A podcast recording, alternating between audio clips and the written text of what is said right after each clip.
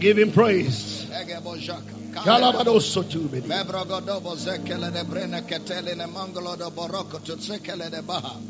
ahead and give him praise.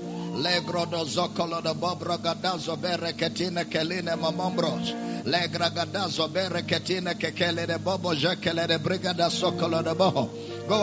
give him praise. Offer unto him spiritual sacrifices.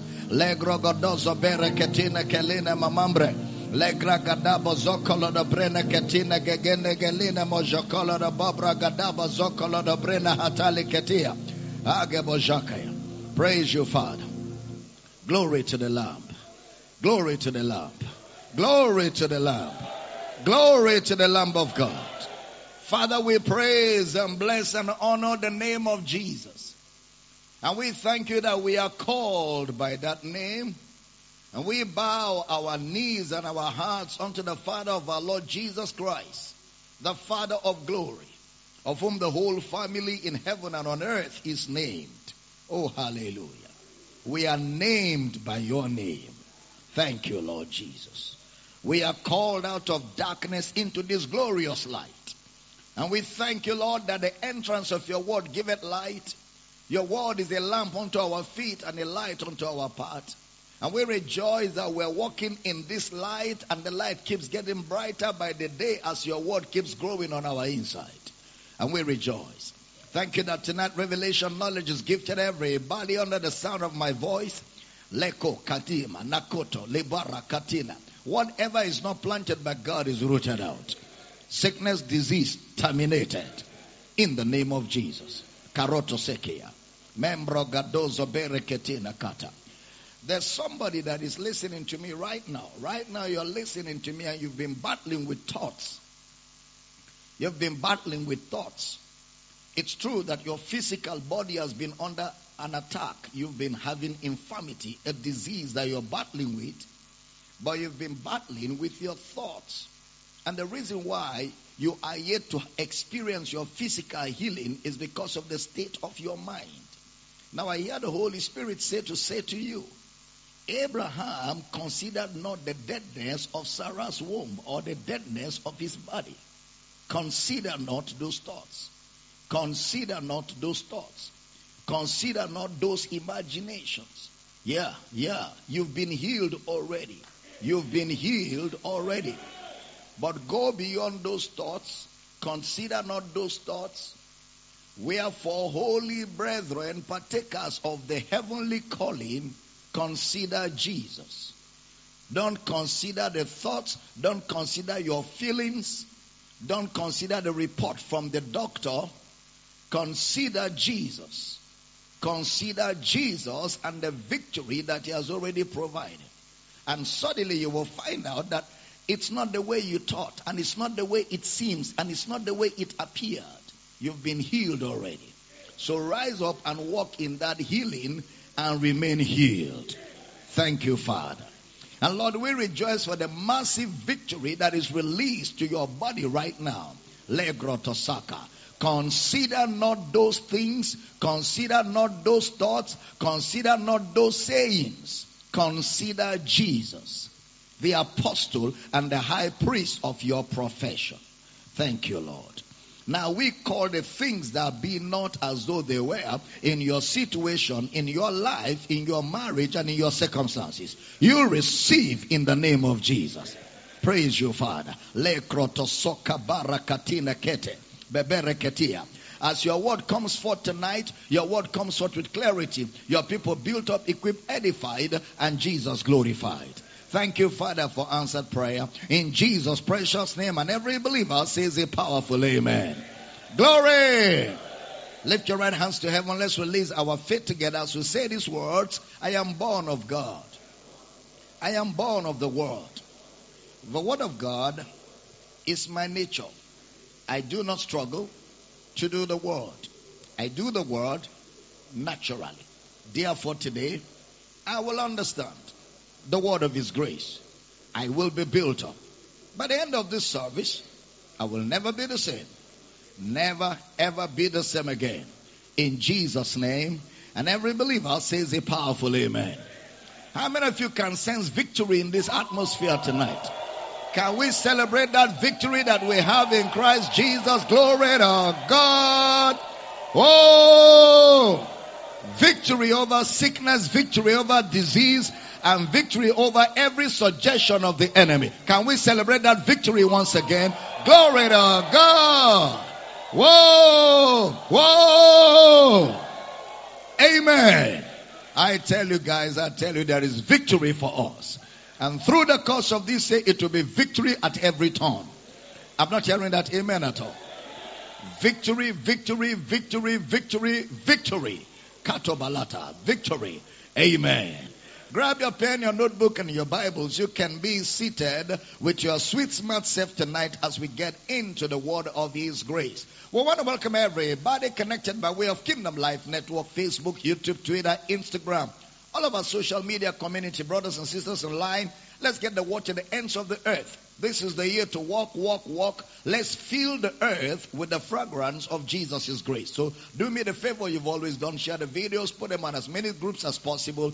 And also make sure you tweet in the course of the service. Let's get busy on Twitter. Our tweeting is getting to a lot of people. So let's go ahead and tweet tonight as the word comes forth.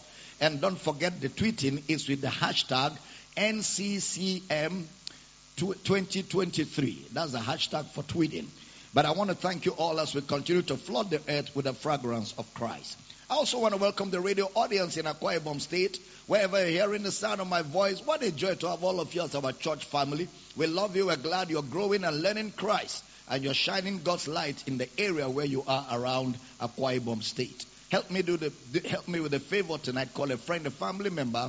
Ask them to tune to this radio station right now. Life is flowing through the airwaves. All the citizens around the world, guys, it's walk, walk, walk. So let's feed, let's eat God's word tonight as we get ready for this massive walk in 2023. Can I have a powerful amen? All right, let's get in the word. 2 Peter chapter 3 verse number 15. In Christ Realities Season 4. An account that the long suffering of our Lord is salvation. Even as our beloved brother Paul also, according to the wisdom given unto him, hath written unto you. Next verse.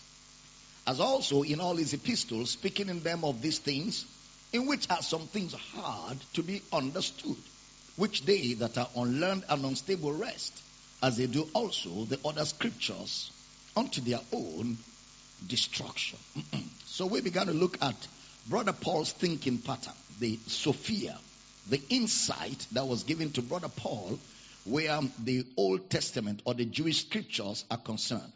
His way of thinking and his way of looking at those scriptures by virtue of the insight that was given to him, to fulfill this dispensation of the gospel to us. And we've traveled quite some distance.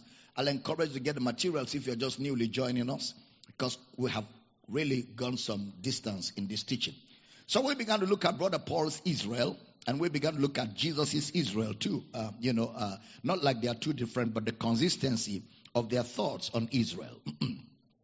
And we began by saying, number one, for you to understand the Israel that Brother Paul was talking about, and the Israel that Jesus made reference to, you must first of all understand the God of Israel, the Yahweh Elohim, of Israel. That is, Israel's Yahweh, hear, O Israel, the Lord our God is one.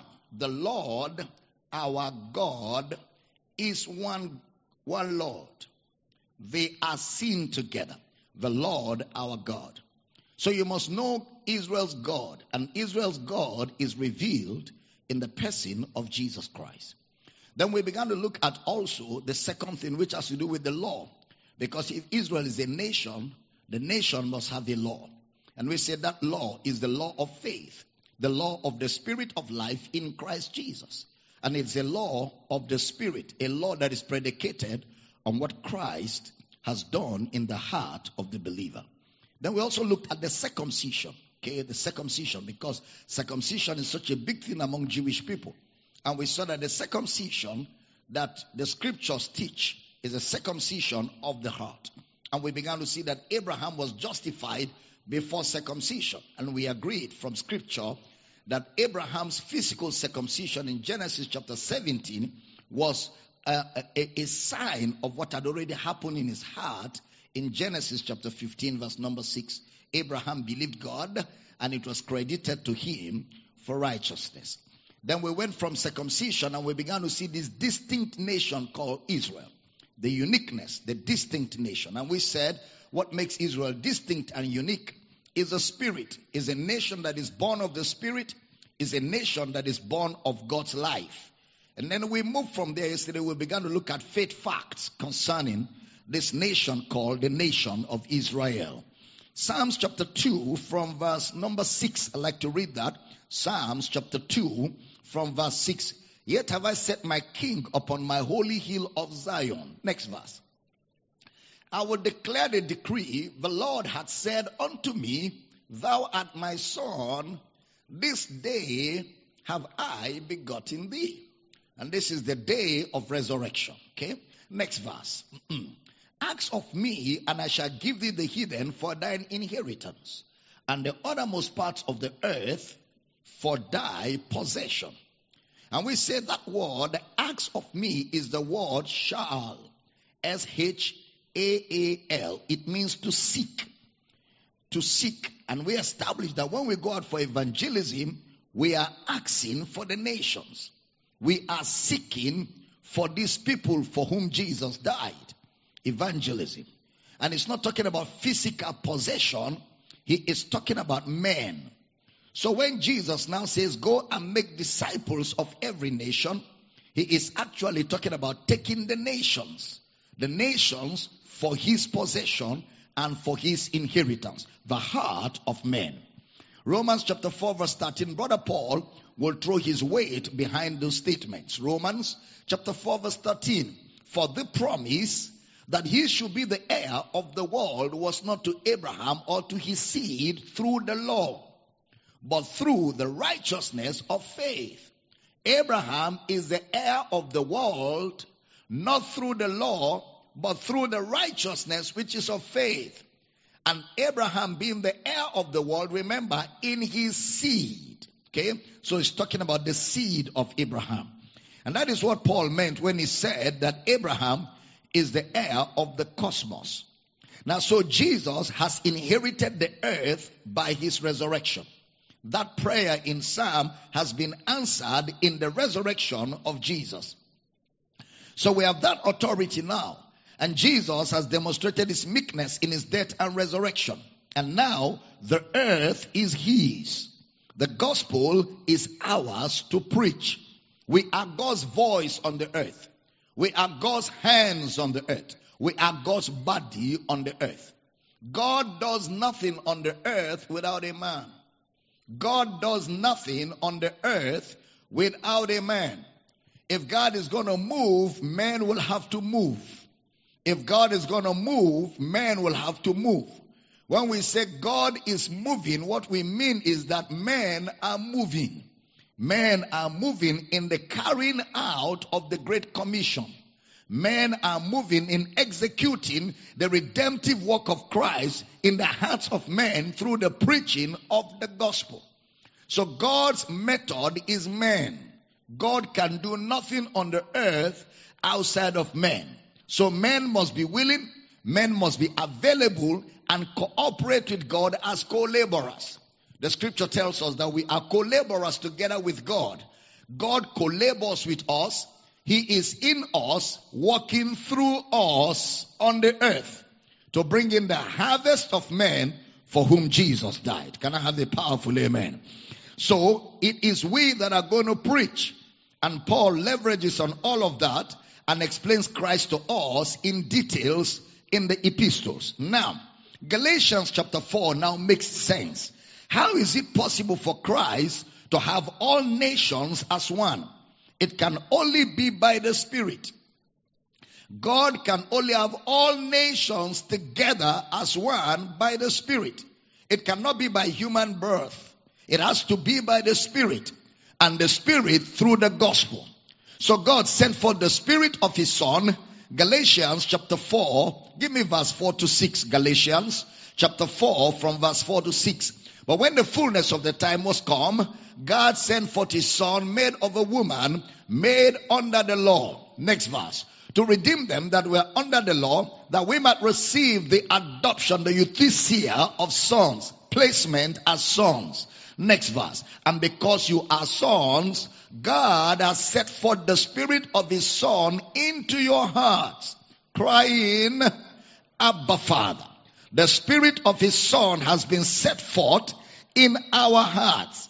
Now let me ask you a question. By setting forth the spirit of his son in our hearts, is God achieving a family?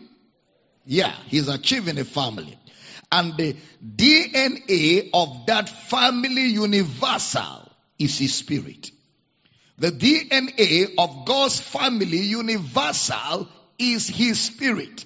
He has set forth the spirit of his son in our hearts.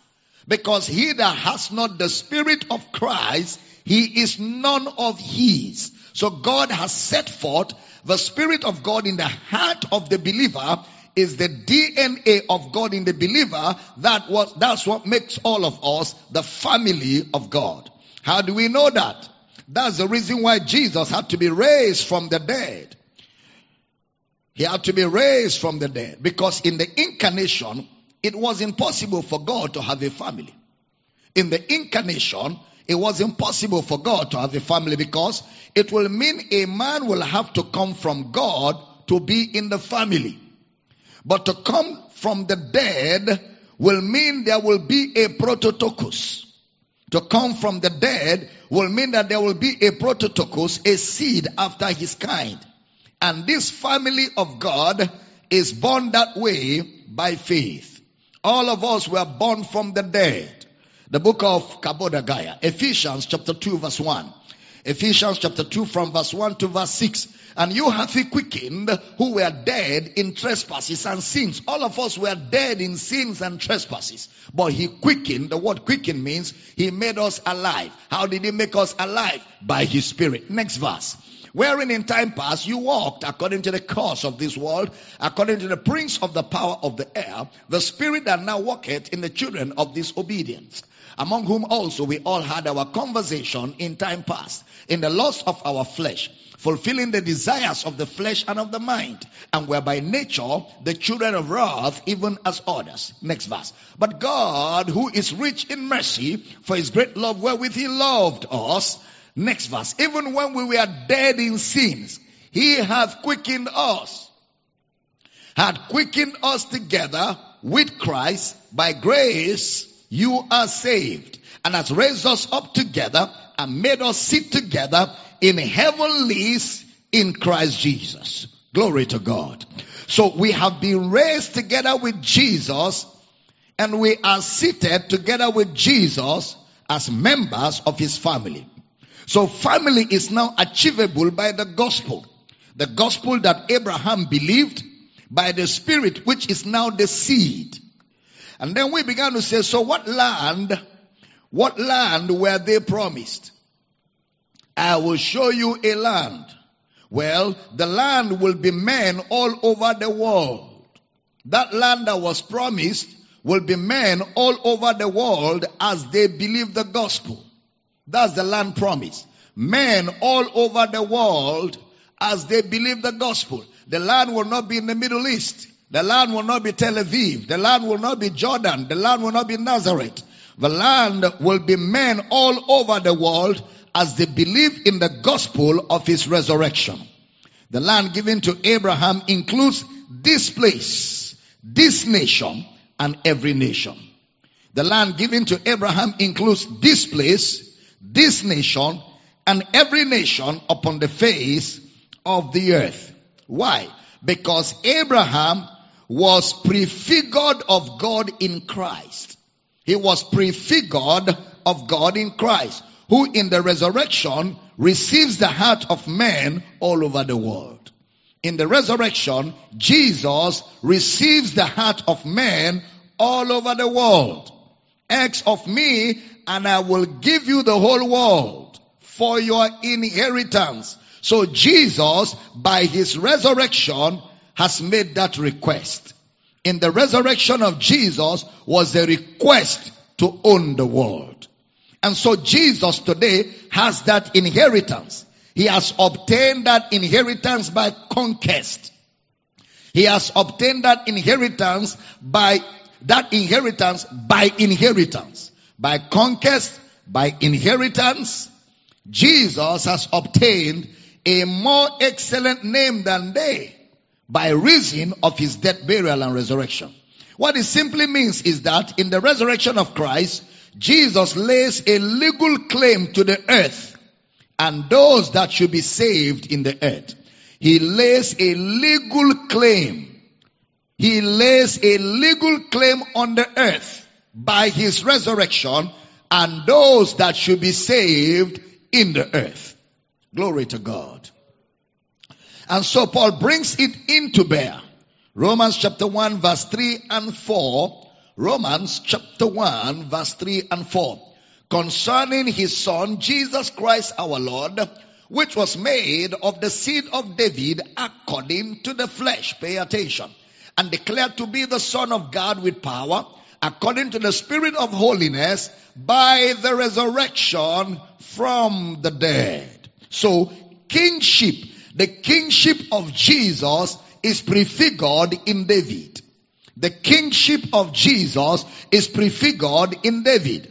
And the family of Jesus is prefigured in Abraham. The family of Jesus, Abraham. The kingship of Jesus, David. But interestingly, before Abraham was Adam. Before Abraham was Adam. And before David was Saul. Well, don't bother about it. They just look alike. Kingship, David. Family, Abraham. And Jesus said, the two in his resurrection, the two of them, whose son is he? The Christ. Whose son is he? Oh, they said, David's son, of course. Oh.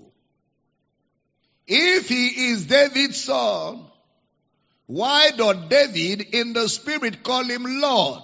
The Lord said to my Lord, sit at my right hand until I make thine enemies thy footstool. They went away, and from that day nobody asked him a question. Oh yeah. Oh yeah. He is David's Lord. He is David's Lord. Glory to God. That means the Father's kingdom is a family. The Father's kingdom is a family. And the family is a kingdom. The Father's kingdom is a family, and the family is a kingdom. We are joint heirs with the Son. We are children of the kingdom. We are family. We are one. The Father's family is a kingdom. And the Father's kingdom is a family. So Brother Paul brings in the two of them. Abraham justified by faith, and David saying the blessedness of the man unto whom God imputed righteousness without works. So both David and Abraham agree on the fact that a man is righteous, devoid of works and devoid of the law. And two of them are very important figures in the natural Israel. He is also talking about Abraham because in Abraham we have the Judah, which is the praise. And we will see it in a bit. We have kingdom as well. And we will have dominion on the earth just like Adam had dominion. And that dominion, interestingly, will never be tyranny. The dominion of Jesus is not tyranny. The dominion of Jesus is not oppressive. The dominion was seen in Christ in his servanthood. The dominion of Jesus finds expression in service. The dominion of Jesus is not force. It's not oppression. It's not tyranny. The dominion of Jesus is expressed in the place of service, not in violence. The dominion of Jesus is in his goodness. The dominion of Jesus is in his mercy and love. The dominion of Jesus is in his graciousness. So the family is in Abraham and the kingdom is in David. Look at the Ishmael narrative in Galatians chapter number 4. What have we simply done? Pay attention. We have simply skipped the law of sin and death and have seen the law of faith. Every time you see what God will do, that is Christ. When you read the Old Testament scriptures and you see what God will do, that is Christ. When you see what you will do, that is works. When you see what God will do, that is Christ. So you will track what Jesus did in Luke 24 in the words of the prophets. You will track it in the words of the prophets. That required no human performance. That only required faith. When you study the prophets and you see what does not require performance and only requires faith, that is a pointer to the work of Christ. Those are the Christocentric scriptures of the Old Testament. Every time you see that, you are seeing Christ in the Old Testament. If you're with me on this page, can I have a powerful amen? So Galatians chapter 4, Brother Paul now brings in Ishmael to bear. Galatians 4:21. Galatians 4:21. Put it up for me. Tell me, ye that desire to be under the law, do you not hear the law? Please pay attention. Next verse. For it is written that Abraham had two sons, the one by a bondmaid, the other by a free woman. Remember, there was no law until Exodus. Huh? He is saying that Ishmael prefigures the law. Because Ishmael is in Genesis. And you're talking law in Genesis. Meanwhile, there was no law of Moses in Genesis, even though there was a law in Genesis. But the law of Moses is what they are talking about when the name of Ishmael is mentioned. So Ishmael prefigures the law of Moses. Because the law is a product of the flesh. And so when he mentions Ishmael here, remember he said the law was added because of what? Transgression, till the seed should come to whom the promise was made. The law wasn't the original plan. But the promise preceded the flesh. The promise preceded the law. What he's saying is that God's promise precedes the works of the law. Even though Isaac looked like the second born. Isaac looked like the second born. Isaac is the firstborn because he came by promise. Isaac is the firstborn because he is born of the Spirit. That is Paul's narrative. And you can get that very clearly. And so he says to you, this is about the law and grace and faith. This allegory here is about the law and grace and faith. Look at verse 23 and 24 of that Galatians chapter 4. But he who was of the bondwoman was born after the flesh. But he of the free woman was by promise. Next verse. Which things are an allegory, for these are the two covenants, the one from the Mount Sinai, which gendered to bondage, which is Agar. The word allegory there is the word allegoria in the Greek, which means figure. It's a figure of speech. Give me verse 25 and 26, please pay attention. For this Agar is Mount Sinai in Arabia, and answereth to Jerusalem, which now is, and is in bondage with her children. But Jerusalem, which is above, is free, which is the mother of us all. So he uses both of them to talk about the flesh and the spirit. He prefigures it just like the writer of Hebrews uses Esau as a profane godly person. Profane godly person. In Hebrews chapter 12, the writer of Hebrews uses Esau. Brother John uses Cain and Abel. Cain and Abel as righteousness and unrighteousness, as love and hate. Like I said the other time, they are representations either of the spirit or of the flesh. So you can see what Hebrews 11:1 now means. Now faith is the substance of things hoped for, the evidence of things not seen. So you will see things like I will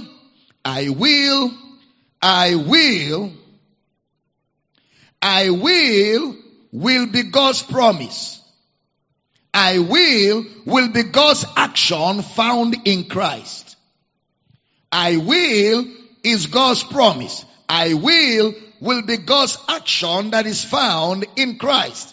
You will see that in Genesis chapter 12, Genesis chapter 15, Genesis chapter 17, and Genesis chapter 22. Genesis chapter 12, 15, 17, and 22. I will. The word epagelia in the Greek, epagelia, and it is spelled as E-P-A-G-E-L-I-A, epagelia. What Paul will call the promise of God, or a self-fulfilling promise. A self-fulfilling promise. Epagelia. Either in Romans chapter 4 verse 13 or in 2 Corinthians 18 to 21.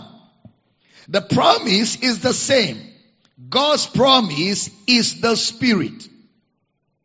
God's promise is the Spirit. That we might receive the promised Spirit through faith. The promise is God's Spirit. So the promise given to Abraham was a pneumatikos. Pneumatikos. That is, the promise given to Abraham was a promise of the Spirit. Genesis 17 and Genesis 15 verse 1.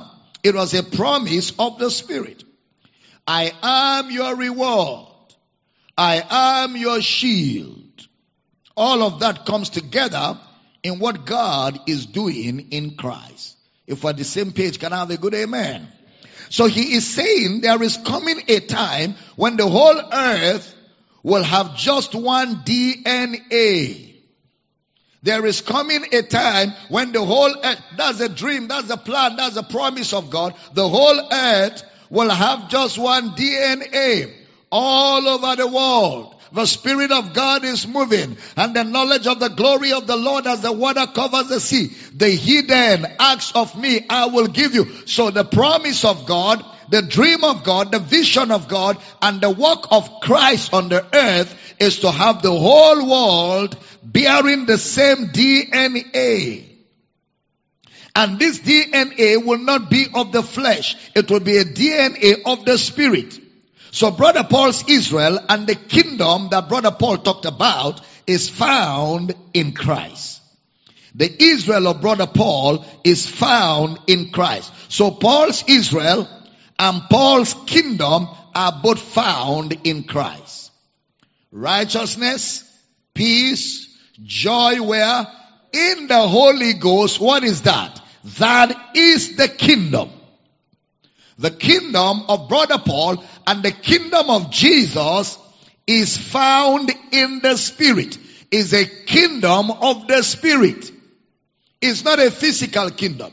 Jesus already said, my kingdom is not of this world. My kingdom is not of this world. That's why in this world we are strangers and pilgrims. We don't belong. Our kingdom is not of this world. They were waiting for the kingdom at one time. He said, the kingdom does not come by observation. The kingdom is within you. The kingdom is spiritual. So God's kingdom and God's family is found in Christ. Either Abraham or David. And so that is Brother Paul's argument. He presents the narratives of Genesis, Exodus, Leviticus, Numbers, Deuteronomy, and shows us exactly what God has done in Christ. So quickly, let's have a few takeaways. In talking about Christ, therefore, Paul is in no way putting down Israel. He is only pointing out who Israel is. He is not putting Israel down, but he is giving Israel the right definition. He is making us understand who Israel is. If you are in the flesh, you will think he is denying Israel. But when you step up into faith, you will see he is affirming and confirming Israel. Israel is in all the world. Israel is in all the world. Israel is found in the spirit anywhere in the world.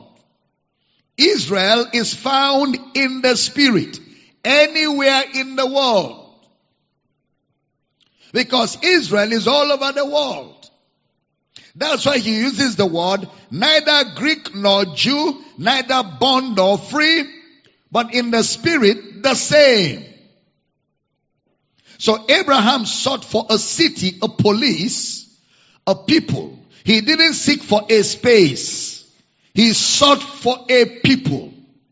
He was not seeking for a physical land. He was looking for a people, a city whose builder and maker is God. I will build my church. I will build my church. And he was not talking about a physical construction. He was talking about his body.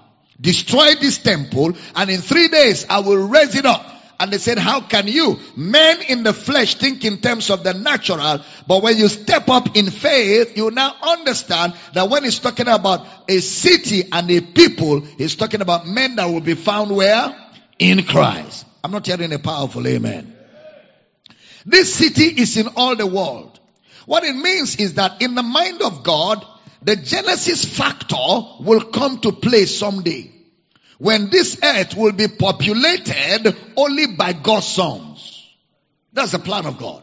A day is coming where anywhere you turn in this earth, you will only see sons of God. You will only see men of the spirit. All over the earth. All over the world. Glory to God. I say glory to God. God is not sending his children out of the world. No. God is not sending us out. What was the prayer of Jesus in the high priestly prayer of John chapter 17 verse 15? Put it up for me. Let's read it together, everybody, like a mass choir. This is Jesus speaking to the Father. Jesus speaking to the Father. John chapter 17 verse 15. Can we all go together, everybody? And you know, how many of you know, Jesus said, Father, I thank you that you hear me. So if Jesus prays a prayer, what is the guarantee? Is answered. So let's go. 1, 2, go. I pray not that thou shouldest take them out of the world, but that thou shouldest keep them from the evil. Jesus doesn't want us out of this world. He wants us kept here and preserved, because his dream is that one day all over the world, men of the spirit will be everywhere. Glory to God. He is reclaiming. And Paul reminds us in 1 Corinthians chapter 10, quoting from Psalm 24. 1 Corinthians 10:28. Look at the way Brother Paul puts that reminder very intelligently. He says, but if any man say unto you, this is offered in sacrifice unto idols, it not for his sake that showed it, and for conscience sake, for the earth is the Lord. There are no idols. That's what Paul is saying. There are no idols. But to help him, because he doesn't know better, ignore the thing. But we know that there are no gods. Who is Yahweh? Yahweh is Isios, Jesus. The earth is the Lord's. The earth is Jesus's, and the fullness thereof. That means there is coming a time, just like the promise given to Abraham, which was said to Adam, when the whole earth will be filled, populated, replenished by the image of God in man. Now that man is called the new creation. The whole earth. So the meek, which is Christ, will inherit the earth.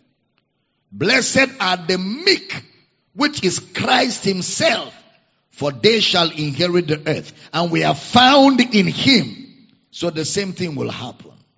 One day will come. It will be one DNA. Glory to God. I'm not hearing you shout glory. You can see that was wrong. You can see that what was wrong in Genesis 11:1, what they were trying to do was only possible by the Spirit. You remember? The Tower of Babel. What they wanted to do was only going to be possible by the Spirit. One speech, one language, one nation, and God has done that in Christ. In Christ today we have one speech. We are one nation. Born into the Spirit of God. Baptized into Christ. Hallelujah. I said hallelujah. We are one language, one speech, one nation. So the Spirit now becomes our foretaste.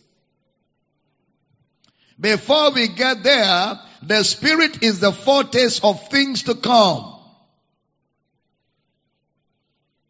Oh, what a foretaste of glory divine. What are the things to come? The body will be glorified. The body will be glorified.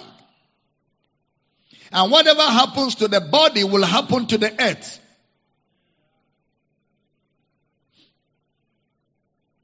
Selah. Whatever happens to the body will happen to the earth. The body will be glorified. And so yet again, what was promised? Genesis 1:26-28. Let's make man in our image, after our likeness. Let them have dominion over the fowls of the air, over all of that. Be fruitful, multiply, replenish the earth, and God bless them. It will be seen in the earth through the image of God in Christ Jesus. So Paul will say in Galatians chapter 3 verse 26, put it up for me. Galatians chapter 3 verse 26. For you are all the children of God by faith in Christ Jesus. You're all the children of God by faith in Christ Jesus. Next verse.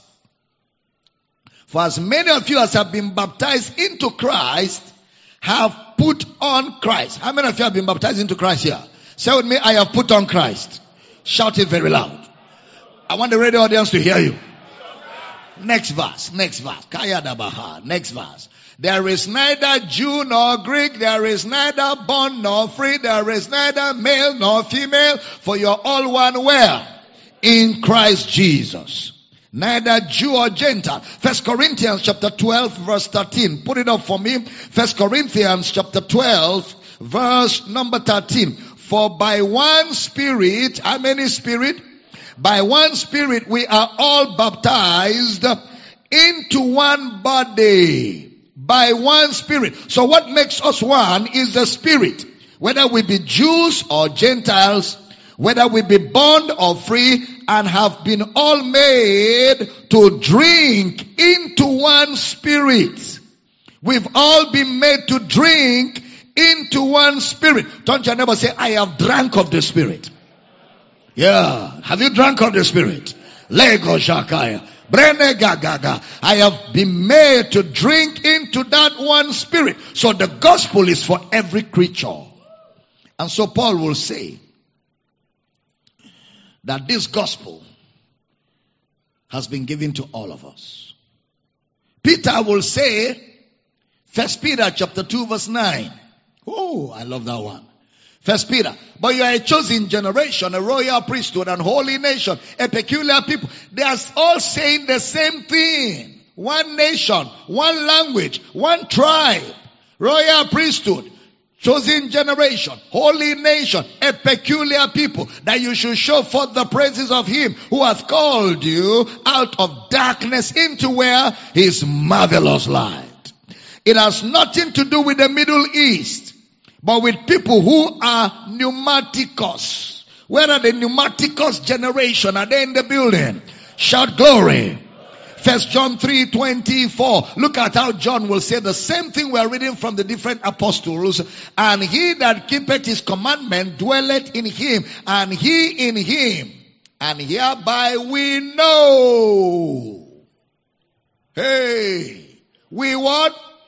We know that he abideth in us. How? By the Spirit which he will give us. Which he has given. So how do we know that God abides in us?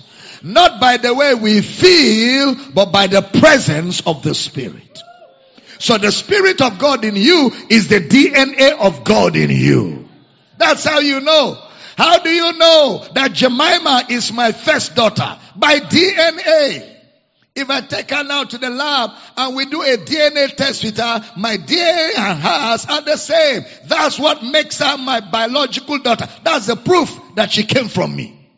How do we know that you are born of God? How do you know that you are born of the Spirit? Agabadaga, the DNA of God, which is the Spirit of God. God has set forth the Spirit of His Son. Where? In our hearts. And what is the cry of the Spirit? So all of us united by one Father, one Spirit makes us one body, and we speak the same language. Jakun kanken klandongra tasakaya hele shakaya.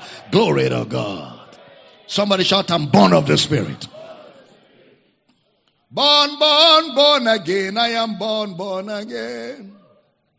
Born again. I am born again.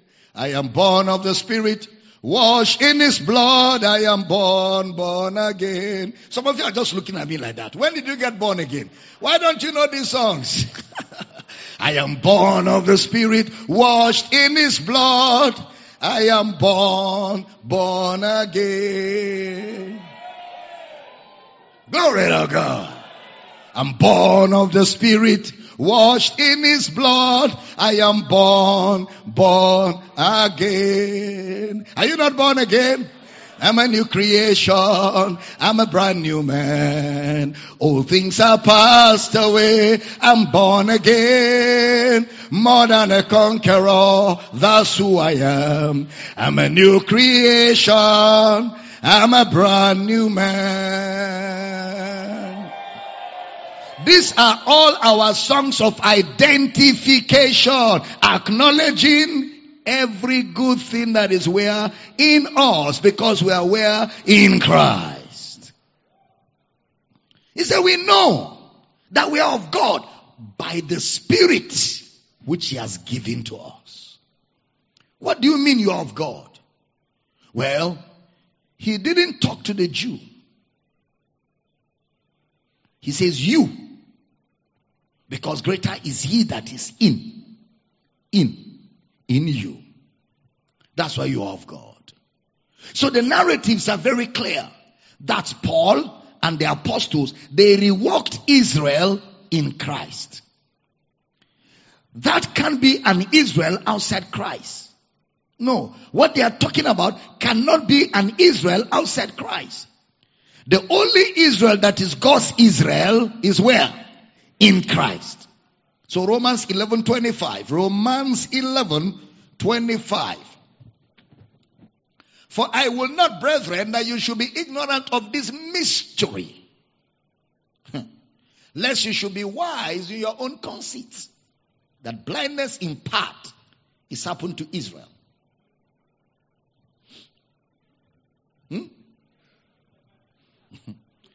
Until the fullness of the Gentiles be come in. Next verse. And so all Israel shall be saved, as it is written, there shall come out of Sion the deliverer, and shall turn away ungodliness from Jacob. When he said all Israel shall be saved, he is not talking about the Middle East. He's talking about this Israel. You know, this one, not that one, this one. So Christ, therefore, is Israel's Messiah. For salvation is of the Jews. That's key.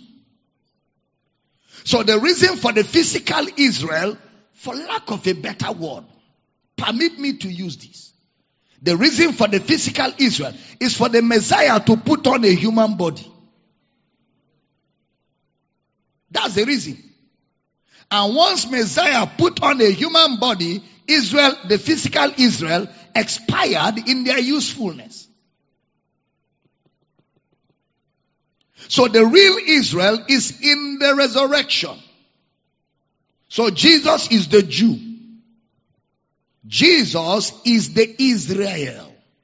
Jesus is the Israel. He's the Jew. He's the Israel. Or the Israel is in Christ. The Israel is where? Is in Christ. Thank you, Lord. Galatians chapter 6 verse 16. See the way Brother Paul will bring more expression to that. And as many as walk according to this rule, peace be on them and mercy, and upon the Israel of God. The Israel of God. We walk by the same rule. Which is this Israel called the Israel of God? Is the church of God. He calls them the true Israel. Paul is talking about the Israel that is not of physical circumcision, but of the heart. The one Hosea said, I will call a people that are not my people, my people. Hosea said it in prophecy. Ezekiel said, these people, I will write my laws in their hearts. Jeremiah, another prophet, said, the one I will write in their hearts is not the type that I gave unto their fathers when I brought them out of Egypt, but I will write my laws in their hearts, and they shall not teach every man to know the Lord, but all shall know me, from the least to the greatest of them. For I will be merciful to their transgressions, and their sins and iniquities I will remember them again no more. Glory to God. So the reason for that physical Israel was for God to have a human descent, and that's all. But the reason for that is to give birth to men by the Spirit. So God used the physical Israel to put on a flesh. God in flesh is going to give birth to men in the Spirit. You didn't get that. God used physical Israel to gain access into humanity. Then now, the God who came in human flesh using the physical Israel will give birth to a spiritual Israel. An Israel of God, a true Israel that are born of the Spirit. So the faithfulness of God therefore is found in Christ. The question I want to ask is, did God replace Israel with the church? Think. Don't be in a hurry. These are very tricky questions.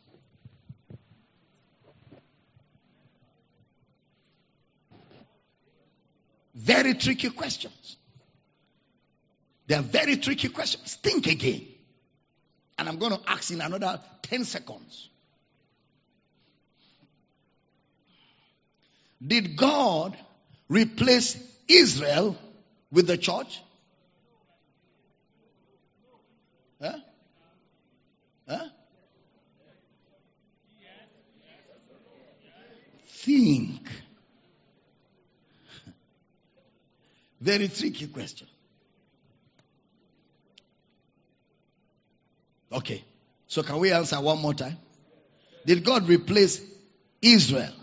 He had the English.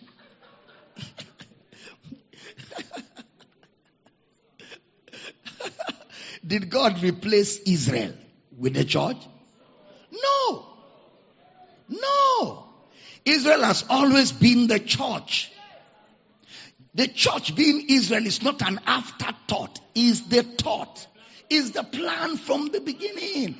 But in order for God to achieve that plan, He used physical Israel to come in so that that plan can be brought in. How many of you understand what I just explained here? Now, so it's just that the first people placed their attention on the wrong things. God didn't replace Israel with the church. Neither are both of them fulfilling different promises. No. For you to think like that would be funny now. That would be dual plan. God has a singular plan. The Israel of God has been, will be, will always be found in the church. The Israel of God will always be found in the church. That's why the resurrection of Christ was very critical. If Jesus wasn't raised from the dead, there will be no gospel. There will be no gospel. Everything said to Abraham is just a mere story. If Jesus was not raised from the dead, that resurrection of Jesus is what validates everything. Because all God said to Abraham never happened when Abraham was here. Every promise, all God said to Abraham, only took effect and happened in the resurrection. In the resurrection. So God did not replace Israel with the church. Israel is God's or Christ's people. The people of Christ. When you hear the people of God, which God are we talking about? Yahweh, who is found where? In Christ. So quickly, let's look at a few things. So here is Abraham, Genesis chapter 15. He sees his seed in a strange land. God said, I will come in judgment and I will take them and rid them out of judgment. That's interesting. I believe that really was a vision of the past. Humanity was found in bondage. Even Egypt, for lack of a good word, was in bondage to Egypt. For lack of an expression. Egypt was in bondage to Egypt. There was bondage. And Paul makes us see that the issue was in Egypt. The issue was sin and death. Wherefore, as by one man, sin entered into the world and death by sin. And so, all have sinned. For until the law, sin was in the world, but sin is not imputed when there is no law. Nevertheless, death reigned from Adam to Moses, even over those who have not sinned after the similitude of Adam's transgression, who is the figure, the pattern of sin, which is to come. Okay? Now, so he said, this nation will be liberated. And that's exactly what Jesus said on the table. This is my body broken for you. This is my blood of the New Testament, which is shed for the remission of sins. This nation will be liberated. So when you read Paul talking about lead, what is lead? Lead is Exodus account. What about redemption? Apollothrosis. Is the language of what? The language of Exodus. What about temple? Or tabernacle? Exodus language. What about Passover? Exodus language. What about all the washings? Washings. Washings. Leviticus language. Washings are Leviticus language. What about sacrifices? Leviticus language. What about unbelief? Numbers. Correct. All of these are prefiguring Christ. So Paul is saying, now if it was possible for these guys to be rescued from Egypt and still have Egypt in their hearts, they came out of Egypt totally delivered, but Egypt still hid itself in the heart. It is possible for someone to be born again and in your mind you have the flesh. In your mind you're full of flesh. But you're born again. So he uses the same narrative. Egypt is symbolic. Therefore, murmuring and grumbling. Then he warns, let him that thinketh he standeth take heed lest he fall into sin. We are redeemed, no doubt, taken out of Egypt by the Spirit. But if we don't renew our minds, we will act out what Israel did from Egypt in the wilderness. The renewing of our mind, which is what we learned before we got into this series on spiritual growth. How many of you remember that? Okay, now. So when you hear murmurings, Paul talked about murmurings. In Philippians chapter 2, he says, do not murmur like they murmured. Do all things without murmurings. He is using the Israel account from Egypt. When you hear about the flesh, he is using Israel's account from Egypt. Where did they get the example of sin? The flesh. Paul calls it the flesh. And what did he use as the flesh and sin? The people with whom God was not pleased. The people with whom God was not pleased in the wilderness, who produced the works of unbelief. The works of the flesh are manifest. So if Christ is in the food, Christ is in the water, if Christ is in the rock, it means food, water, rock are statements of the Spirit. They are statements of the Spirit. So the same way Joshua and Caleb prefigures men who believe the gospel in spite of all evidence. In spite of all evidence, they believe the gospel. The spies went to the promised land and brought exhibit and said, we went there, look at the proof, but we cannot enter. Joshua and Caleb said, I don't care what evidence you guys have. Let's go up at once. We don't even need a strategy. We can run over this city. He said, I swear you people will not enter the land except Joshua and Caleb, because they have another spirit. We also, having the same spirit of faith, we believe, therefore we speak. Then those guys who worship idols will prefigure carnality. Those guys in the Exodus story who worship idols. So when I read the Bible, I read backwards. I read about idol worship, murmurings. What's the message? The works of the flesh. Idol worship, murmurings in the wilderness, they are prefiguring the work of the flesh. Romans chapter 15 verse 4. Whatsoever things were written, put it up for me. Romans 15 verse 4. Whatsoever things were written aforetime, they were written for our learning, that we through patience and comfort of the scriptures might have hope. So I must, with the eye of the Spirit, see the flesh in the Old Testament and see the Spirit in the Old Testament. I see in Esau godlessness. He doesn't care what God's promise is. Esau is a type of those Christians that have no value for the honor God has placed on their lives. Esau is prefiguring believers who are in church and have no respect for spiritual things.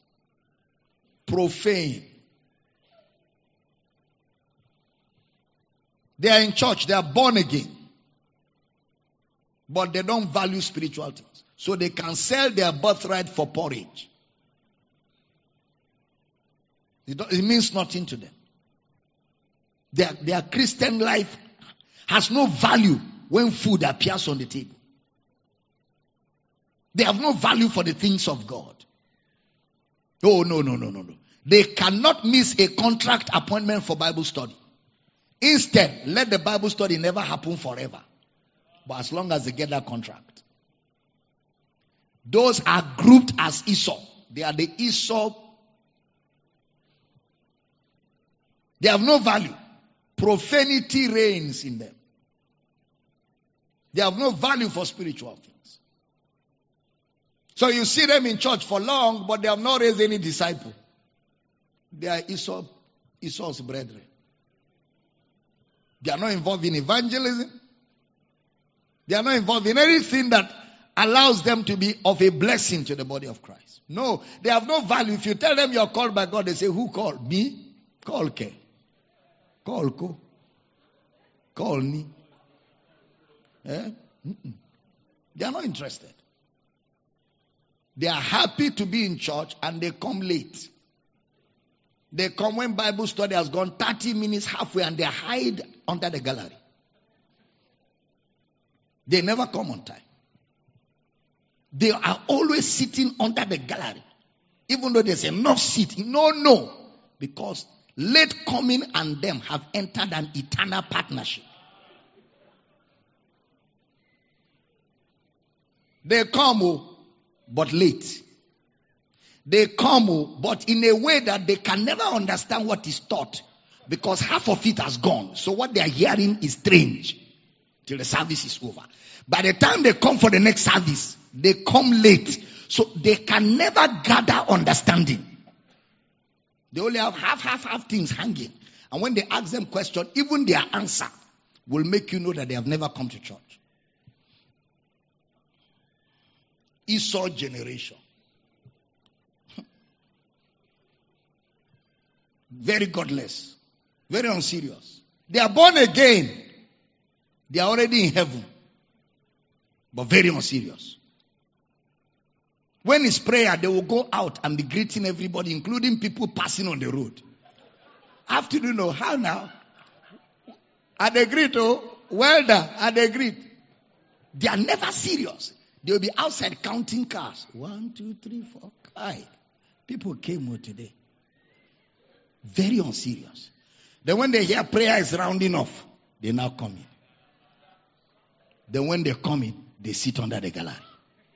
They sit where nobody can hold them accountable. They don't want to be where we can see them and see that they were not in church yesterday. They are in church. They came late. They sit where you never know when they came and when they didn't come. They can even leave before teaching is over. They came late, copied nonsense, and left before the nonsense that they are copying finished. So when you read their note, it doesn't make sense. And they don't even have the discipline. They don't have the discipline to sit down at home and go through the message. No. For where now? They can never do it. They don't have the discipline. Profanity. I see in Cain hatred, flesh. I see in the Israelites that they passed through the sea with Moses, murmuring, grumbling, complaining. The flesh was big among them. So I see the power demonstrated as today's charisma. Today's charisma. All of us have that power inside us. We have utterance. We have revelation. And all of these manifestations of utterance, revelation, power in us, they are all our abilities as citizens of this nation. And this nation is a nation by the Spirit. I see redemption in the blood of Christ. Colossians chapter 1 verse 14. I'm teaching good? Yeah. In whom we have redemption through his blood, even the forgiveness of sins. Redemption. Apollothrosis. Ephesians chapter 1 verse 7. Pay attention. I'm going to ask you a question. Ephesians 1:7.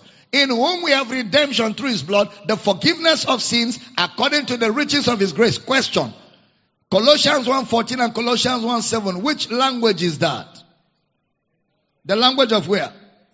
Exodus. So, the pillar of fire and pillar of cloud are a prefiguring of the work of the Spirit. They prefigure the work of the Spirit. And Paul does a little bit. In looking at the book of Daniel. Look at what Paul said. And I'm going to drop something. And I'm going to leave you to chew on it. Teaching good? 1 Corinthians 15:25. 1 Corinthians 15:25. And I'm going to read to 29. For he must reign till he had put all enemies under his feet. The last enemy that shall be destroyed is death. For he had put all things under his feet. But when he saith all things are put under him, it is manifest that he is accepted, which did put all things under him. Next verse. And when all things shall be subdued under him, then shall the Son also himself be subject unto him that put all things under him, that God may be all in all.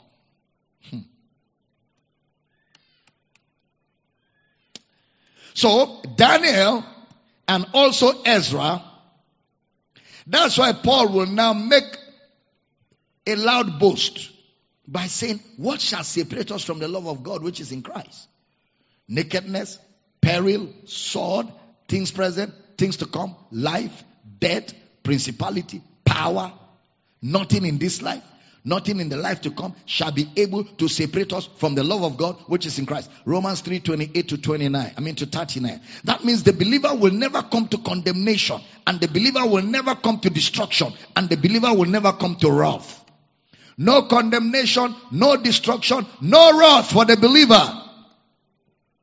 So Paul has reworked Israel in Christ. He has replaced Israel. I mean, he hasn't replaced Israel. He has just shown you who Israel is. The Israel of God. If Abraham is who he is, and they ignore all of Abraham outside his faith, in other words, in Abraham, we have Ishmael. In Abraham, we have Isaac. And he picks Israel from Ishmael, not Isaac. That's the same way the study is. Which means Israel is not neglected or replaced. Israel is affirmed in Christ. And Paul weathers in a little more in Romans chapter 4, in Romans chapter 6, chapter 7, chapter 8. Romans chapter 4, Romans chapter 6, Romans chapter 7, Romans chapter 8. I'm teaching good. In Romans 6, he talks about baptism. In Romans chapter 6, baptism which is passing through the Red Sea. As soon as that happens, Romans 7 comes up. He talks about the law as they cross the sea. In their unbelief, they were given the law. So Romans chapter 6, baptized into Moses, passed through the sea. Romans chapter 7, the law. The law. He that is married to a husband, as long as the husband liveth, the wife is bound by the law of her husband. You remember that narration of Brother Paul? But when the husband is dead, the woman is free. She shall not be called an adulterer. Even so you, the law is dead. You are now free to be married to Christ. So you and Christ can bring forth fruit. So, from chapter 6, baptism, he comes to chapter 7, where the law has no bound over you. Then chapter 8, he now tells you there's no condemnation. Chapter 8, he now tells you for the law of the spirit of life, where in Christ Jesus has set you free from what? The law of sin and death. Where did he get that narration from? Huh? The book of Exodus. The journey of Israel from Egypt to the promised land and the events that happened on the way. So within all that account, Paul paints that picture to us. Now, the burial of Jesus is our burial. And the burial of Jesus is our salvation.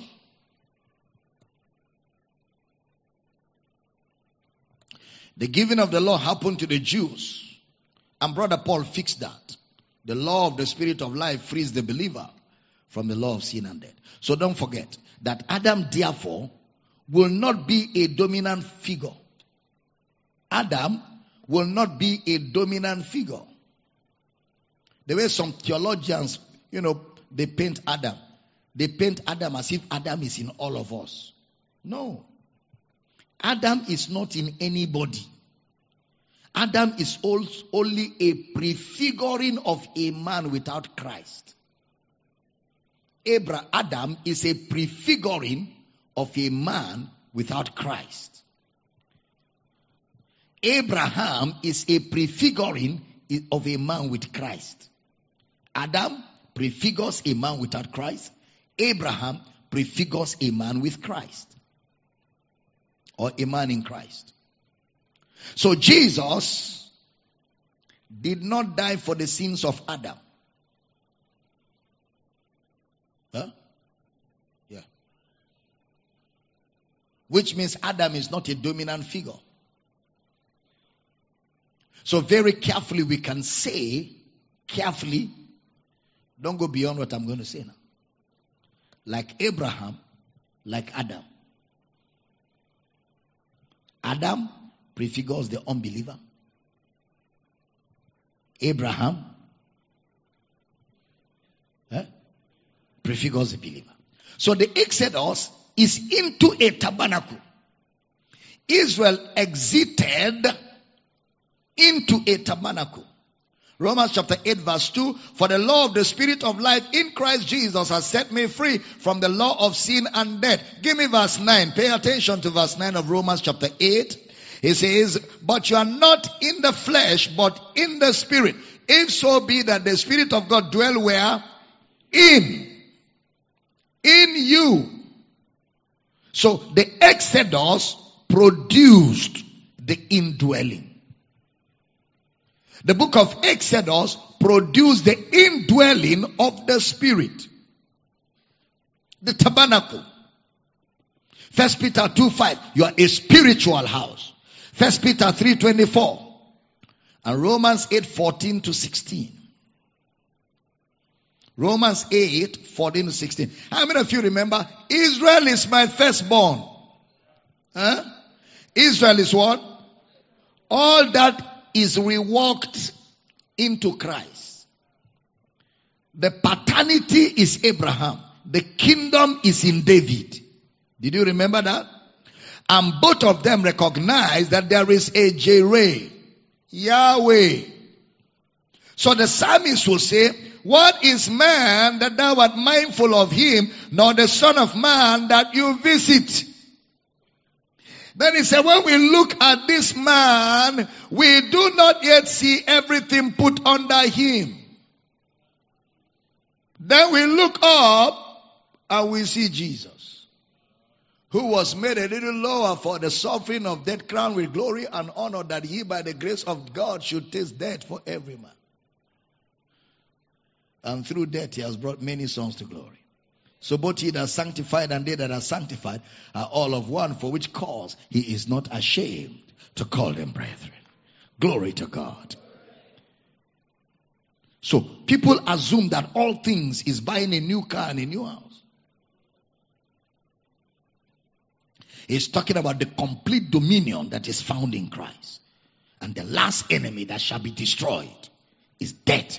When you use the word last, it doesn't mean there is first, second, and third enemy. Last is just Bible language. It means the only enemy. Just like seek ye first, it doesn't mean there is second, third, fourth. Seek ye first is Bible language. It means seek only. Seek only the kingdom of God. It's not like seek ye first God, then seek car. The only thing to seek is God. When you have God, you have everything. Is it clear? So the last enemy is not like there's a first and second and third enemy. The last enemy is a construction. Because in the resurrection of Jesus also, it prefigures the believer's body, which will be glorified. Look at it, 1 Corinthians 15:54. Glory to God. 1 Corinthians 15:54. So when this corruptible shall put on incorruption, and this mortal shall have put on immortality, then shall be brought to pass the saying that is written, death is swallowed up, where? In victory. Right now, when you are born again, you have defeated death. How many of you know that? Death has no power over the believer. You pass from death to life. You are in life. The law of the Spirit of life, where? In Christ Jesus, has set you free from what? The law of sin and death. You have defeated death. Okay? But in your mortality, you are yet to defeat death. In this body. Okay? So, when this body shall put on, shall wear that body that is inside your spirit, awaiting the time. Death will no more be found anywhere. Your body will no more have malaria.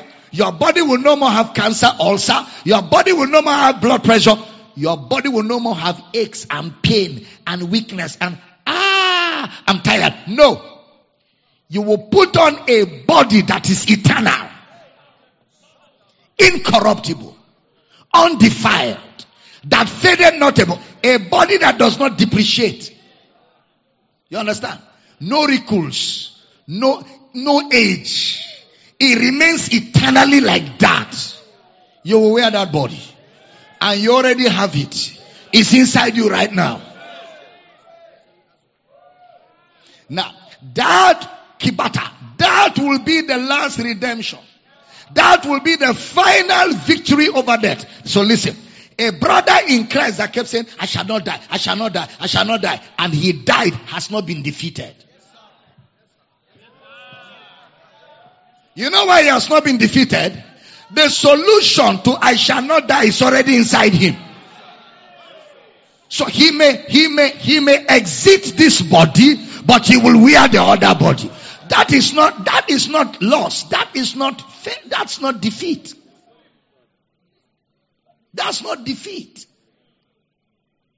That's not defeat.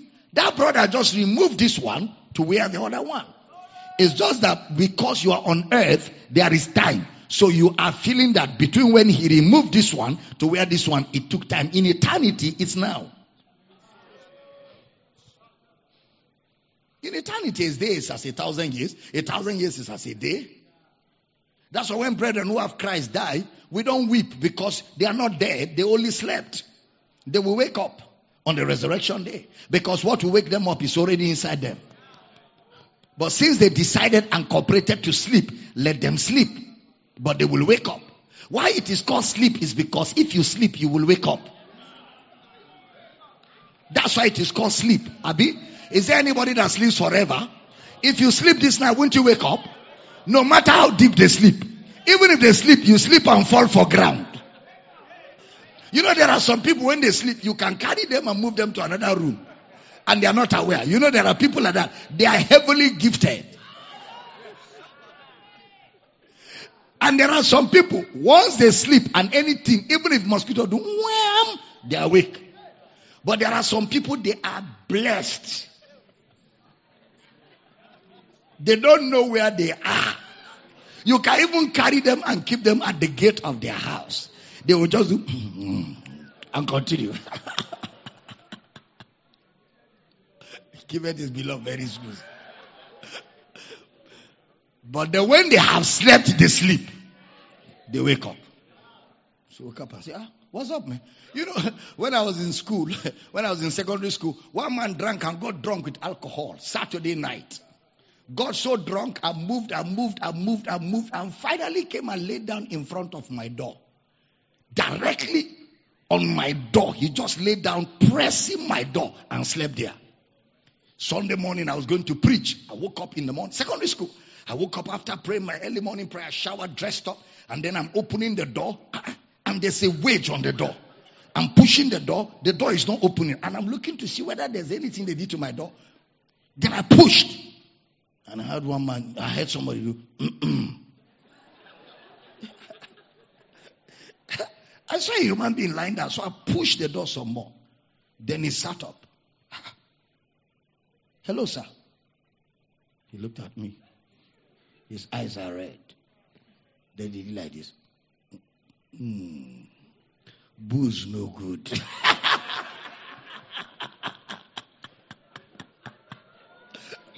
Booze no good.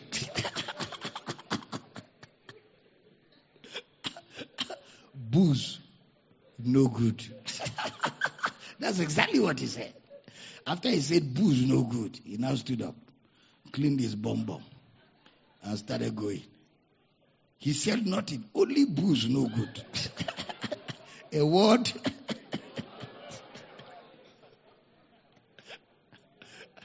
A man slept. He got drunk and slept in somebody's compound in front of somebody's door, not knowing where he was. What took me there? Where you sleep, no matter how deep, whether with booze or without booze, you will wake up.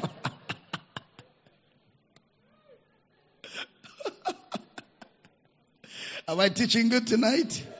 One of these days, we put on immortality. Glory to God. We will wear the heavenly body.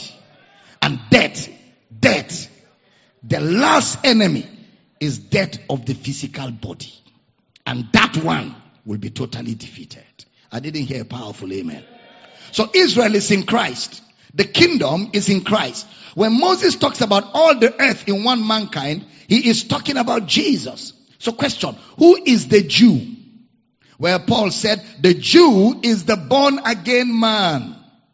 The born again man is the Jew. Romans 2:29. Romans chapter 2 verse number 29. But he is a Jew which is one inwardly, and circumcision is that of the heart, in the spirit and not in the letter, whose praise is not of men but of God. The Jew is the born again man. Christ is the Jew.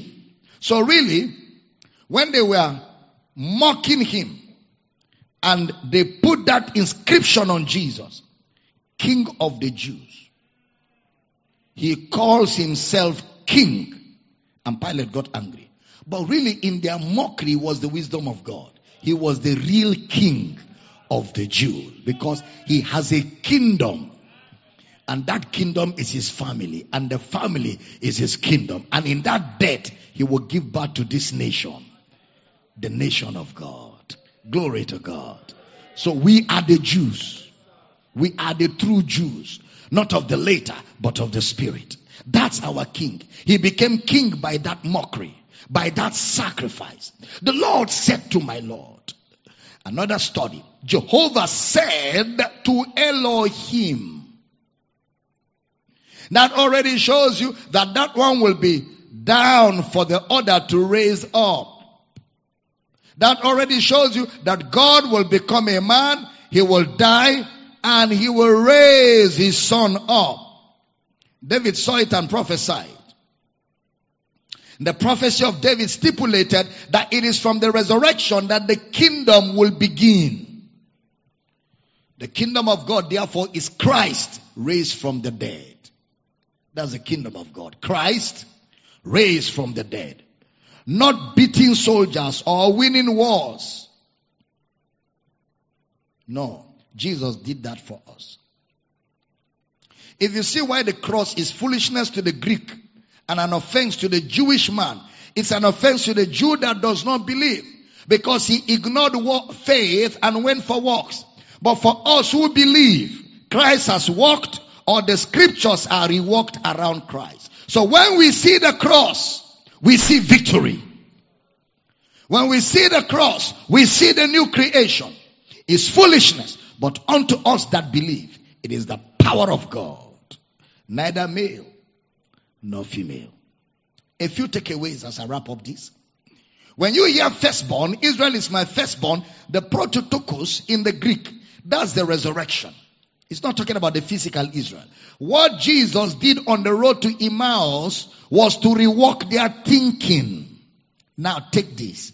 Adam is a prototype. Abraham is a prototype. The tabernacle is a prototype, because the promise is in the spirit. Now, we don't do prototypes anymore. That they, without us, cannot be made perfect. That in Christ, all that has been perfected.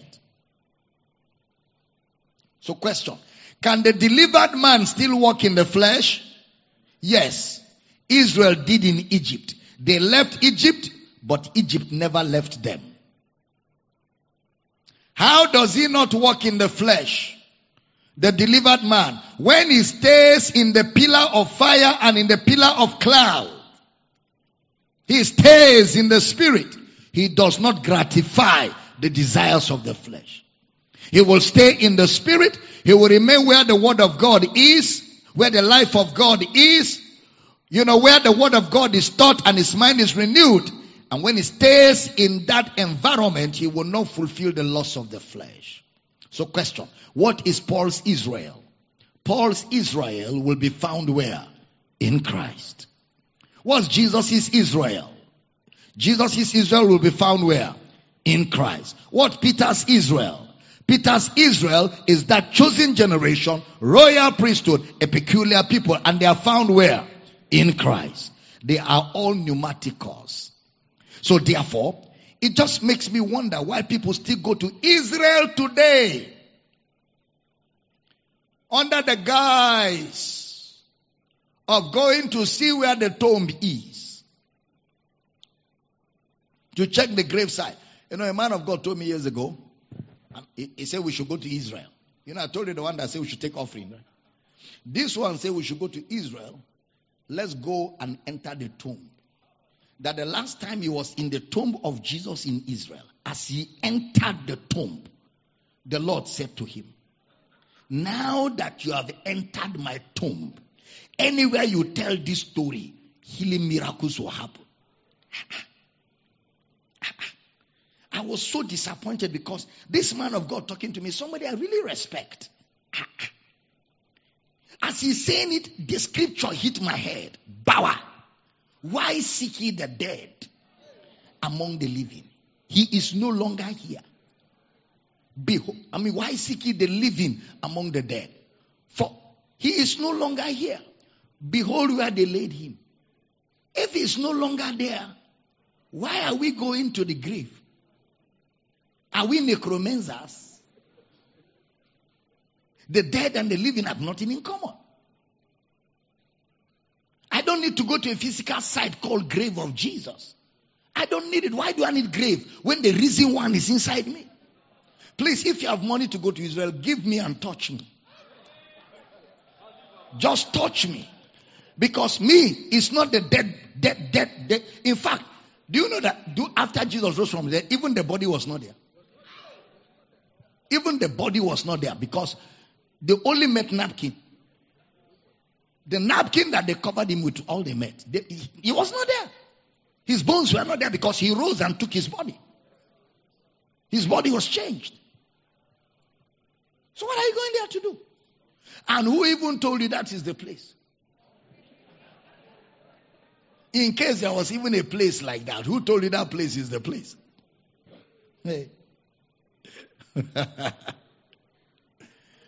Remember that today Israel is not the Jerusalem in the Old Testament. I am not saying now, even then there was no replacement. The Israel of God is where? In the Spirit. The temple of God is where? In the Spirit. The promises of God are where? In the Spirit. So Christ is actually the interpretation of the Jewish scriptures. You search the scriptures. For in them you think you have eternal life. They are there which what? How many of you can see the way we have been reworking all of these scriptures? Can you see that Christ is the substance of the Jewish scriptures? Christ is the substance of the Jewish scriptures. Having seen that, we can now see Christ clearly in the Old Testament letters. Finally, the restoration of the earth will be found in this Israel. The restoration of the earth. Three things. Number one, the salvation. Soteriology. Number two, the family. Ecclesiology. The church. Number three, the missiology. Missiology. That's the mission. So the church is an advancing people. It claims the earth for Christ every day by preaching the gospel. Soteriology. Ecclesiology, missiology, we are born into a family. Then it's a family of a mission, always moving from place to place. Always moving from place to place. All the world. How shall they hear without a preacher? How can the preacher preach except he be sent? Blessed are the feet of those who preach the good tidings. Are those feet sitting here this evening? We preach the faithfulness of God. Because what is found in Abraham are all the nations of the earth. Every nation. So the Israel of God are an occupational family. Not for commerce, not for business, but to preach Christ crucified in all the earth. So what God said to Adam, what God said to Abraham about Jesus Christ is being fulfilled in our very eyes. As we watch people raise up their hands to receive Christ, as we watch men coming to the message of Christ, coming to the knowledge of the truth before our eyes, as we see people rise up to the challenge of soul winning, that's the promise of God fulfilled. When we hit the streets from Monday to preach, and you are in our team and we're moving together, the promise of God to reclaim the earth is being fulfilled by your obedience. As we go from street to street, from house to house, from man to man, from woman to woman, from boy to boy, from girl to girl, we are in that army with Jesus Christ, fulfilling the promise he made to Abraham. Adam restored it in Abraham, which found expression in Christ, that all nations of the earth are blessed through the preaching of the gospel. Is it getting clear here? That's the mandate. That's what it's been from the beginning of time. As we move, therefore, from place to place, from nation to nation, what are we doing? Ask of me, and I will give you the nations to the uttermost part of the earth. You know, that's what the devil thought he was going to deceive Jesus to do. If you are the Son of God, bow down and worship me. All the kingdoms of this world I will give you. Jesus said, it is written, you shall worship the Lord your God. I'm the Lord your God. And him only you will serve. I don't need to bow to you. I know how to get the hearts of men. I will die and rise. And in my resurrection, the earth will be my inheritance. I have news for you. He has risen. He has defeated Satan. He has paid the price. And now salvation is available to all. Let's go and announce it. I didn't hear a powerful amen. So the church, our soteriology, salvation through faith, which is where? In Christ. Ecclesiology, neither Jew nor Gentile, but the new creation in Christ. Our mission, the whole earth, we are to seek and to save those that are lost. Say with me, I have a mandate upon my life to reveal Christ to my world. No man escapes, no woman escapes. I am set on this mission because I am saved by Christ. I serve my generation, the purpose of God. I didn't hear your powerful amen. Stand on your feet and say, hey neighbor, hey neighbor, hey neighbor. You have no excuse. I have no excuse. We are fully equipped to bring this truth to the nations of the earth. I didn't hear your amen. I see some of you are still wrapping up your notes. I'm waiting for you. We will do this together. Hey neighbor, a dispensation of the gospel has been committed to you. Together, we take the gospel from city to city, from nation to nation, from house to house, from boy to girl, from girl to boy, from family to individuals. We preach Christ and him crucified. We are together with God in the fulfillment of God's promise to have a family of men and women that are born of the Spirit. Hallelujah. Say, neighbor, you are the voice of God. You are the hands of God. You are the physical body that God uses on the earth. If you do not cooperate, you make it difficult for God to fulfill his purpose on the earth. But I know you are willing, you are obedient in this day of God's power. And that power is at work on your inside. That power is at work on your inside. And in the day of my power, my people shall be willing. You are his people. You're willing. In this day of his power, we cover the earth with the fragrance of Jesus. I didn't hear your amen. We're going to pray for one another for a few minutes tonight. Just pray for one another. Father, thank you for boldness to preach. Boldness to preach. Thank you for utterance. Thank you for the leading of the Spirit. I pray for my brother. I pray for my sister. Let's pray together for one another. We are in this together. We go all over the earth with the mandate of Christ. We go all over the earth with the gospel of Christ. We ask, Father, that laborers are sent into the harvest. Laborers are sent into the field. Laborers are sent into the harvest. agaratu balagerede sekela na mamra rakoto bele de babaraka to bele de bajokolo na mosote de dedele boroko tu na kali na mamamra rakoto bere kita baladada lagrodo zobre de gida gale na moshokolo na bolo lebrada zobere ketina kali na mamama engele de boroko tu sakali na babaya legrada daya da boje kelina mamama raketa na kali na baba legraga dozo bere ketina kata agalada baraka tu shakaya legragada zagelere boshaka. You're willing and obedient in this day of his power. The zeal of God's house is upon you like fire that is shut up in your bones. Legroto sokolodo boshakaya. Necessity is laid on us and woe is we if we preach not the gospel. We are sold out to this mandate. We are sold out to this message. We are sold out to cover the earth with the fragrance of Jesus, to preach the gospel, to raise disciples, to equip men to walk in the light of the truth, to get men filled with the Spirit of God all over the nations of the earth. We decree that barricades and barriers are terminated. Men are coming, women are coming, families are coming, nations are coming to the knowledge of the truth. Our communities are overrun. Laborers are being released into every man's world. Laborers are being released into every man's world. Agato berekita bata babra gadoba jikelene mosatata angelerebo zototo agabato rakato beleketea angerede sekelerebo shatata agabatata tatata agarada sikala namasho toto egebora katene mekela baya legra gadaso berekato tete agabajokolo doboro kotuna engelerebo sokolo rebobosa agarato begelerebo shata. This gospel of the kingdom shall be preached unto all nations. We are witnesses in Jerusalem, in Judea and Samaria. We are witnesses to the nations of the earth, from continent to continent, from nation to nation. The gospel of Christ is proclaimed. Agayato lebeshea, agarato nekaka, agarato nekaka, agarato nekaka. We receive the nations, we receive our communities, we receive men,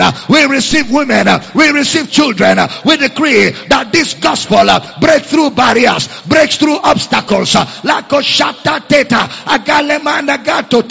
that sit in darkness will see great light as we preach the Lord walking with us, confirming his word with signs and wonders. Age shantola, age shantola, age shantola, age shantola, age shantola, age shantola, age shantola, age shantola, age shantola, age shantola, elebo sakala rabaya legoroto sakayada legaroto sokele rebasha engelerebo satatata agelerebo shakalarabaha. Begin to pray for yourself.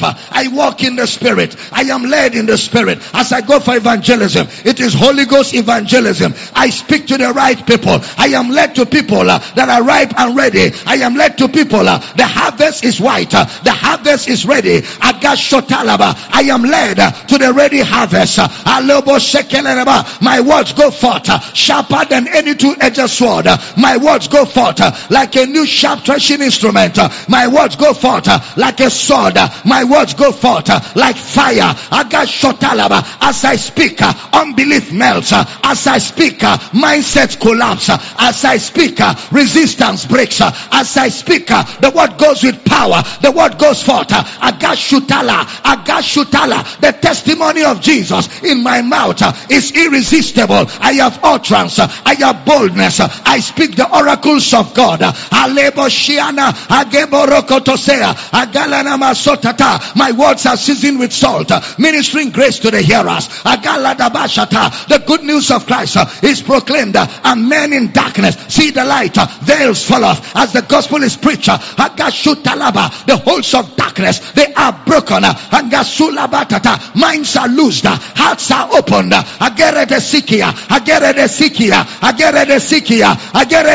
Agashanta, agashanta, agashanta, agashanta. As we speak words, those words are backed by the power of God. Agaladada, agaladada, agaladada, agaladada. Pray for yourself, pray for yourself. Aleanana. I am healthy and strong. I am healthy and strong. Through the course of this year, no distraction. Our eyes are on the ball. We are focused. We are sold out. Legoroto sukayata. The zeal of God. It's like fire shut up in our bones. Angaradasaka. Necessity is laid on us, and woe are we if we preach not the gospel. Blessed are the feet of those that bring good tidings. Legasotabaya, wherever we are found, we shine the light. We shine the light. We are a city set on a hill that cannot be hid. Thank you, Father. Praise you, Father. Lift your hands and begin to give him praise. Begin to thank him for answers. Begin to thank him for answers. Begin to thank him for answers. Begin to thank him for answers. Begin to thank him for answers. Give him praise for answers. Give him praise for answers. Give him praise for answers. A great and effectual door is open unto us. We have a mouth and a wisdom that our enemies cannot resist nor gainsay. Legato barakato melea. Lengrada sokolora bojekele rebo satatata. Bregado sakaya. Bregado sakaya. Bregado sakaya. Bregado sakaya. Egabajakaya. Thank you, Father. Glory to God.